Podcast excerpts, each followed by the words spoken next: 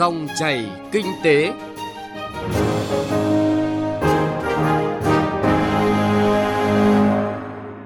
Các biên tập viên Thành Trung và Thu Trang kính chào quý vị và các bạn. Dòng chảy kinh tế hôm nay thứ tư ngày 4 tháng 10 có những nội dung sau đây.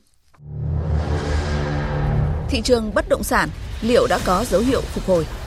Để thúc đẩy tiến trình phát triển năng lượng xanh, sạch, bền vững, chính phủ cần sớm phê duyệt kế hoạch thực hiện các quy hoạch năng lượng và quy hoạch điện 8. Tiêu điểm kinh tế địa phương ở phần cuối chương trình, phóng viên Đài Tiếng nói Việt Nam phản ánh nội dung Hải Phòng đẩy mạnh giải ngân vốn đầu tư công, thúc đẩy kinh tế địa phương. Thưa quý vị và các bạn, sau một thời gian dài trầm lắng, thị trường bất động sản cả nước đang có những tín hiệu phục hồi tích cực. Biểu hiện cụ thể là tháng sau tốt hơn tháng trước, quý sau tốt hơn quý trước ở lượng giao dịch và sự quan tâm của nhà đầu tư. Yếu tố quan trọng dẫn đến kết quả này là sự nỗ lực của chính phủ và các bộ ngành địa phương trong việc tháo gỡ những vướng mắc của thị trường, giải quyết được nhiều dự án bất động sản tồn động và tạo được niềm tin của nhà đầu tư. Ghi nhận của phóng viên Thành Trung. Những ngày này, nhiều văn phòng môi giới bất động sản tại các huyện vùng ven của thủ đô Hà Nội đang dục dịch khởi động trở lại sau một thời gian dài im ắng. Tại xã Hà Hồi, huyện Thường Tín, những lô đất có diện tích nhỏ được nhiều người quan tâm, nhất là những nền đất cạnh những khu đấu giá đã đầu tư hạ tầng như đường giao thông, điện nước. Một số nhân viên môi giới nơi đây cho biết, giá đất nền khu vực này giảm khoảng 20% so với cuối năm 2021, thời kỳ được xem là cao nhất từ trước đến nay. Bà Trần Thị Thắm, một người môi giới bất động sản cho biết. Có 7 mét là mặt tiền nữa là hẳn 4 mét mấy rồi, đẹp cực luôn. 37 đi, nhân với 25 đi. Đấy, có hơn chị có 900 rồi, hơn 900. Bây giờ cháu mua Hoàng Sơn rẻ cháu cô khẳng định cháu năm sang năm phải 30. Theo dữ liệu của kênh thông tin bất động sản.com.vn, thị trường địa ốc bắt đầu xuất hiện những dấu hiệu ấm dần từ cuối quý 2. Trong tháng 7, mức độ quan tâm đến bất động sản trên cả nước tăng 6%, lượng tin đăng bán bất động sản tăng 4% so với tháng 6. Sang tháng 8, những chỉ số này tiếp tục tăng. Nhu cầu tìm mua bất động sản toàn quốc tăng trung bình 5% so với tháng 7. Lượng tin đăng bất động sản cũng tăng 2%. Ông Nguyễn Anh Tuấn, Chủ tịch Hội đồng Quản trị kiêm Tổng Giám đốc Phương Đông Group nhận định. Quan điểm cá nhân của tôi là sau một thời gian từ đầu năm đến nay thì các chính sách áp dụng đã rất quyết liệt. Bản thân các chủ đầu tư cũng quyết tâm đưa các sản phẩm ra thị trường trong thời gian sớm nhất, loại bỏ tâm lý e ngại để chờ bắt đáy của thị trường. Do vậy là quan điểm nhìn nhận chung của tôi về thị trường bất động sản của Việt Nam cũng như Hà Nội là nó sẽ có điểm sáng sớm hơn so với dự kiến. Trước đây người ta sẽ dự kiến vào sang năm 2024 nhưng bây giờ thì các cái dự án mà đang khó khăn, mà đang bị dừng, tạm dừng thì đã có cái chính sách mà gỡ cho các doanh nghiệp 2 đến 3 tháng nữa sẽ có những sản phẩm mới ra thị trường mà tôi nghĩ nó sẽ đáp ứng được cái nhu cầu của người mua nhà, kỳ vọng trong suốt thời gian vừa rồi. Các chuyên gia cho rằng chưa bao giờ các động thái từ chính phủ để tháo gỡ vướng mắc cho thị trường bất động sản lại quyết liệt như thời gian gần đây. Trong khi đó thì hàng loạt dự án tại Hà Nội và Thành phố Hồ Chí Minh đang xây dựng có thể mở bán vào cuối năm nay hoặc đầu năm 2024 sẽ giúp người mua có nhiều lựa chọn hơn. Ông Lê Hoàng Châu, Chủ tịch Hiệp hội Bất động sản Thành phố Hồ Chí Minh cho biết. Nỗ lực rất lớn của chính phủ, Thủ tướng Chính phủ, tổ công tác của Thủ tướng Chính phủ phối hợp với các bộ ngành và các địa phương đã tháo gỡ khó khăn được cho rất nhiều dự án. Lãnh đạo thành phố Hồ Chí Minh đã tổng kết thì cho biết đã có khoảng hơn 60 dự án vướng mắc khó khăn của thành phố Hồ Chí Minh đã được xem xét giải quyết trong thời gian gần đây. Ví dụ điển hình để cho thấy cái nỗ lực của cả hệ thống chính trị để giải quyết cái khó khăn vướng mắc của thị trường bất động sản trong thời gian à, vừa qua. Và chúng ta có quyền kỳ vọng từ nay đến cuối năm 2023 và sang năm 2024 thì chúng ta sẽ tiếp tục tháo gỡ vướng mắc khó khăn. Thông tin về tình hình tiếp cận vốn của chủ đầu tư, Hiệp hội Bất động sản Việt Nam cho rằng, cùng với các vấn đề về pháp lý, thì nguồn vốn là khó khăn dai dẳng, đeo bám nhiều doanh nghiệp bất động sản trong suốt thời gian qua. Theo khảo sát của Hiệp hội, có tới hơn 70% doanh nghiệp cho biết các cơ chế, chính sách nhằm tháo gỡ khó khăn về nguồn vốn chưa thực sự đến được với doanh nghiệp. Xét trên tổng thể, trong suốt 9 tháng qua, tình hình nguồn cung, đặc biệt là các sản phẩm nhà ở xã hội, nhà ở giá bình dân trên thị trường – chưa thực sự phát triển như mong muốn. Tuy nhiên, thị trường có ghi nhận tín hiệu tích cực ngày càng rõ nét theo thời gian. Chuyên gia kinh tế, tiến sĩ Cấn Văn Lực cho rằng thị trường bất động sản sẽ có nhiều triển vọng hơn trong thời gian tới khi những khó khăn của doanh nghiệp tiếp tục được gỡ bỏ. Cái điểm tích cực nữa à, liên quan đến à, thúc đẩy đầu tư công thì rõ ràng là nó cũng sẽ thúc đẩy lan tỏa sang nhiều lĩnh vực khác và trong đó có bất động sản. Ngoài ra thì à, tôi thấy rằng là vấn đề về nghĩa vụ tài chính, vấn đề về tiếp cận vốn đối với bất động sản cũng đã dễ thở hơn và nó cũng đã được tháo gỡ một phần. Tôi lấy ví dụ liên quan thị trường trái phiếu doanh nghiệp, chính phủ cũng đã ban hành nghị định 08 cho phép là giãn hoãn đàm phán với trái chủ, rồi cho phép hoán đổi trái phiếu ờ, lấy ờ, bất động sản, lấy tài sản. Và đặc biệt là cũng đã giãn một số những điều kiện ngặt nghèo ờ, liên quan đến phát hành trái phiếu doanh nghiệp cho tới sang năm để hỗ trợ thị trường trong thời điểm khó khăn hiện nay. Theo nhận định của các chuyên gia, chính sách tiền tệ nới lỏng hơn đã khuyến khích dòng tiền chảy vào các kênh đầu tư thay vì gửi tiết kiệm. Nếu thị trường tiếp tục vận động theo diễn biến này, thì chỉ trong một thời gian ngắn, dòng tiền sẽ bắt đầu có xu hướng chốt lời ở thị trường chứng khoán và chảy vào thị trường bất động sản. Sự dịch chuyển của dòng tiền như vậy sẽ đem lại kỳ vọng vào việc tăng tính thanh khoản cho thị trường bất động sản, tạo bước đệm để thị trường phục hồi tích cực hơn trong năm 2024.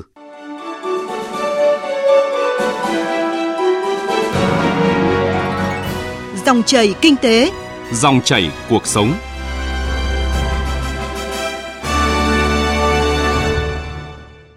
Quý vị và các bạn thân mến, năng lượng tái tạo và LNG, điện khí được đánh giá là hai nguồn cơ bản giúp Việt Nam chuyển đổi sang năng lượng xanh và sạch. Quy hoạch tổng thể năng lượng quốc gia và quy hoạch phát triển điện lực quốc gia giai đoạn 2021-2030, tầm nhìn đến năm 2050 được Thủ tướng Chính phủ phê duyệt mới đây đã xác định rõ điều này. Vấn đề đặt ra là làm sao để hiện thực hóa các mục tiêu chuyển dịch cơ cấu nguồn điện Việt Nam theo hướng xanh, sạch, trong bối cảnh tăng trưởng điện thương phẩm bình quân của giai đoạn này dự báo là vẫn cao, ở mức hơn 8,5%, trong khi các nguồn lực như là vốn, công nghệ, nhân lực được nhìn nhận là rất hạn chế. Rất nhiều điểm nghẽn về cơ chế chính sách cần tháo gỡ đã được các chuyên gia, các nhà quản lý chỉ ra tại diễn đàn thúc đẩy tiến trình phát triển năng lượng xanh, sạch và bền vững tại Việt Nam do Hiệp hội Năng lượng sạch Việt Nam và Viện Nghiên cứu Chiến lược Chính sách Công Thương tổ chức mới đây. Phóng viên Nguyên Long thông tin. Các luận cứ để phát triển và chuyển đổi năng lượng xanh sạch của Việt Nam được ông Bùi Quốc Hùng, Phó Cục trưởng Cục Điện lực và Năng lượng tái tạo Bộ Công Thương đưa ra. Đầu tiên là năng lượng tái tạo, trong đó có điện gió, điện mặt trời đã được đẩy mạnh thể hiện cụ thể tại Quy hoạch Phát triển Điện lực Quốc gia giai đoạn 2021-2030, gọi tắt là Quy hoạch Điện 8. Cụ thể, điện gió trên bờ tăng từ 16.000 MW vào năm 2030 lên tới 56.000 MW vào năm 2045. Điện gió ngoài khơi tăng từ 7.000 MW vào năm 2030 lên tới 64.500 MW vào năm 2045. Điện mặt trời quy mô lớn tăng từ khoảng 8.700 MW vào năm 2030 lên tới 76.000 MW vào năm 2045, vân vân. Cơ hội hiện thực hóa điện gió nhờ vào lợi thế của một quốc gia nằm trong khu vực nhiệt đới gió mùa và bờ biển dài hơn 3.200 km là rất triển vọng. Song ông Bùi Quốc Hùng cũng điểm danh tới 9 thách thức lớn cho việc phát triển năng lượng tái tạo nói chung, điện gió và điện gió ngoài khơi nói riêng của Việt Nam, nhất là vấn đề vốn lớn, rủi ro cao, thiếu những tiêu chuẩn quy chuẩn kỹ thuật quốc gia về hệ thống điện mặt trời, điện gió. Về điện gió còn thiếu số liệu đo về tốc độ gió trong nghiên cứu phát triển nguồn điện gió ở các khu vực khác nhau thiết bị nhà máy điện gió đều là các thiết bị siêu trường, siêu trọng trong khi cơ sở hạ tầng giao thông, đường, cảng còn thô sơ dẫn đến việc rủi ro cao và không đảm bảo an toàn trong vận chuyển. Thiếu năng lực về quản lý, vận hành, bảo dưỡng, sửa chữa các dự án điện gió, thiếu tiêu chuẩn để hòa lưới điện quốc gia áp dụng với điện gió trên bờ, gần bờ và đặc biệt là điện gió ngoài khơi. Cùng với năng lượng tái tạo chủ yếu là điện gió và điện mặt trời, nguồn năng lượng khí LNG cũng chiếm tỷ trọng cao tại quy hoạch điện 8 với khoảng gần 15% tổng công suất toàn hệ thống phát điện vào năm 2030 và là một trong các nguồn điện nền sạch góp phần quan trọng đảm bảo cung cấp điện ổn định an toàn cho hệ thống điện quốc gia. Song hàng loạt các rào cản thách thức được chỉ ra. Lớn nhất vẫn là Việt Nam chưa có kinh nghiệm trong phát triển các chuỗi dự án khí điện, cũng như xây dựng vận hành các dự án kho cảng LNG và tham gia vào thị trường LNG trên thế giới. Tiếp đến là việc không chủ động được nguồn cấp LNG do hoàn toàn phải nhập khẩu loại nhiên liệu này. Việc phát triển các dự án LNG thường đòi hỏi nguồn vốn lớn lên tới hàng tỷ đô la cho cả chuỗi khí điện vì vậy, để các nhà đầu tư có các tổ chức tài chính chấp thuận thu xếp cho dự án, cần thiết phải hoàn thiện khung pháp lý, cơ chế quản lý cung cấp tài chính cho các dự án việc thu xếp vốn cho dự án gặp nhiều khó khăn do cần đáp ứng yêu cầu của các tổ chức tài chính về các điều kiện bảo lãnh cam kết để dự án đầu tư có hiệu quả. Tiến sĩ Nguyễn Quốc Thập, Chủ tịch Hội Dầu khí Việt Nam cho rằng, để có đủ nguồn lực cho chuyển đổi năng lượng xanh sạch, phải coi trọng đẩy mạnh hợp tác quốc tế. Các cái dự án đầu tư trong lĩnh vực năng lượng sạch và xanh nói riêng và năng lượng nói chung thì cần một cái khối lượng và cái quy mô đầu tư rất là lớn. Do đó nếu không huy động được các cái nguồn vốn đầu tư từ bên ngoài thì Việt Nam chúng ta khó có thể hiện thực hóa được các cái mục tiêu đã đặt ra cũng như những cái mục tiêu đã cam kết. Vì vậy, đẩy mạnh và tăng cường hợp tác thu hút đầu tư nước ngoài sẽ là chìa khóa để thực hiện mục tiêu phát triển năng lượng sạch xanh của Việt Nam. Ông Đỗ Văn Long, Viện Nghiên cứu Chiến lược Chính sách Công Thương nhấn mạnh tới những chính sách đồng bộ trong phát triển các phân ngành năng lượng để giảm thiểu phát thải ra môi trường. Riêng trong phát triển thị trường, ông Đỗ Văn Long nhấn mạnh. Điển hình như là chính sách phát triển thị trường năng lượng đồng bộ, liên thông giữa các ngành điện, than, dầu khí và năng lượng tái tạo và xóa bỏ mọi rào cản để đảm bảo giá năng lượng minh bạch do thị trường quyết định và đồng thời là không thực hiện bù chéo giá điện giữa các nhóm khách hàng, giữa các vùng và các miền và nhà nước phải điều tiết hợp lý thông qua các công cụ thị trường như là thuế, phí và các quỹ và chính sách an ninh xã hội phải phù hợp. Theo các chuyên gia, điều quan trọng là các quy hoạch phát triển năng lượng quốc gia, quy hoạch phát triển điện lực quốc gia đã được phê duyệt. Chính phủ cần sớm phê duyệt các kế hoạch thực hiện các quy hoạch này để làm cơ sở cho việc triển khai các dự án năng lượng. Đồng thời, để phát triển năng lượng tái tạo, trong đó có điện gió ngoài khơi, thì quy hoạch không gian biển cũng phải được ban hành đồng bộ với các quy hoạch trên. Các quy chuẩn tiêu chuẩn quốc gia cho năng lượng tái tạo cũng cần sớm được ban hành để có cơ sở áp dụng thực hiện. Đặc biệt, cần xem xét nghiên cứu xây dựng và sớm trình ban hành luật năng lượng tái tạo.